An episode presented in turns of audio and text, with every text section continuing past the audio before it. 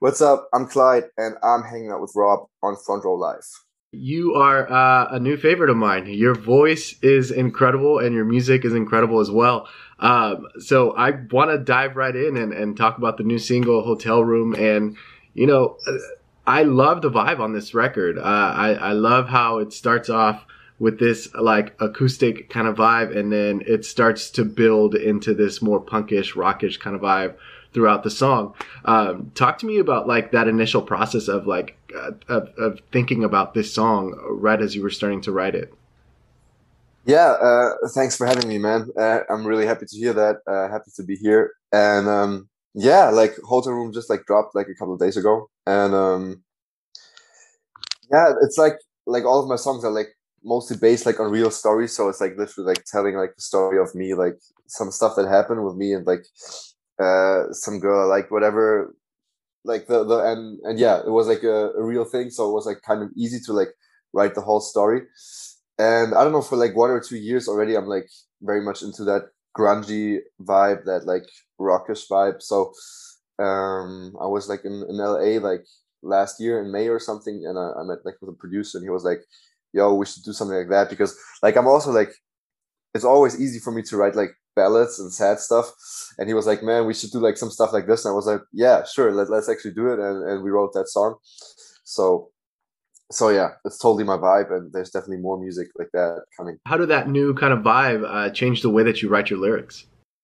Mm, I don't even, I don't think it affects my lyric that much. It's like maybe a little bit more the melodies and stuff like that. That has like a like it's like different from like writing a piano ballad if you like and maybe like some sort of slang you use but but I don't know. Lyric wise, I always try to stay like true to myself. Um, like just like express myself through like my perspective, which is kind of I feel like what's making everyone unique. Their like just perspective. So I'm trying to like not think okay, what somebody else, what would somebody else say, but like how would I say it? So, um, yeah, I feel like whatever genre I'm getting inspired by, I'm I'm trying to like lyric wise stay in a like similar lane. I don't know.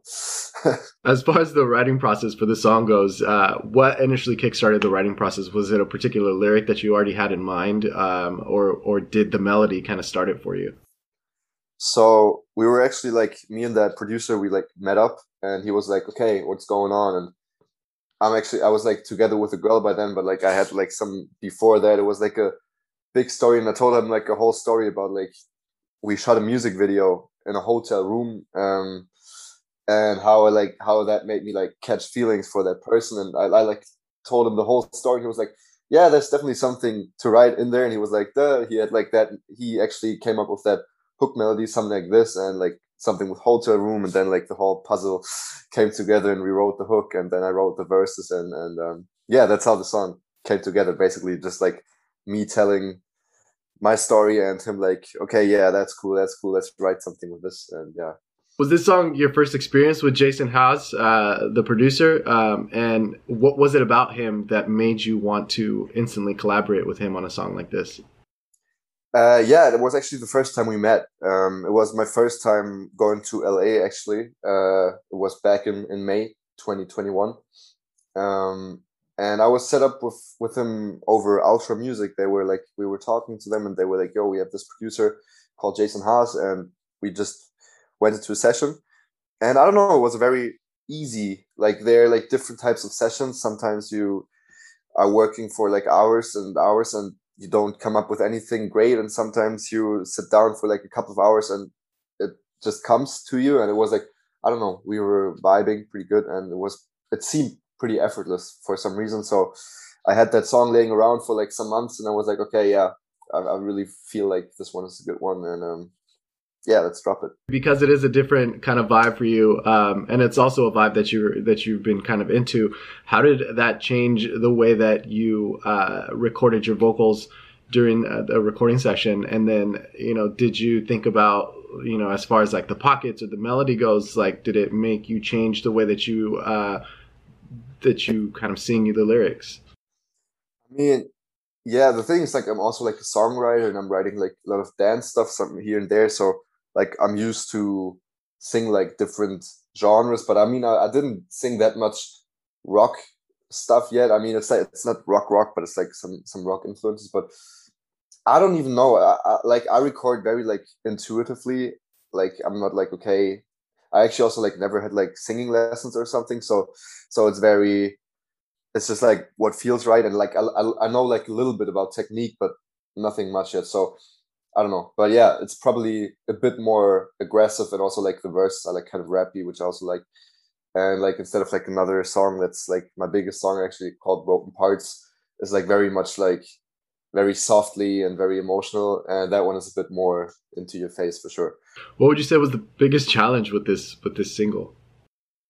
I don't know, like I don't even know what the challenge was to promote it on TikTok before, but but I don't know. Maybe like uh, I'm I'm I'm actually receiving like a lot of positive feedback and like I'm very happy about it and people seem to like that was a bit like okay is it too far away from what I've like dropped before?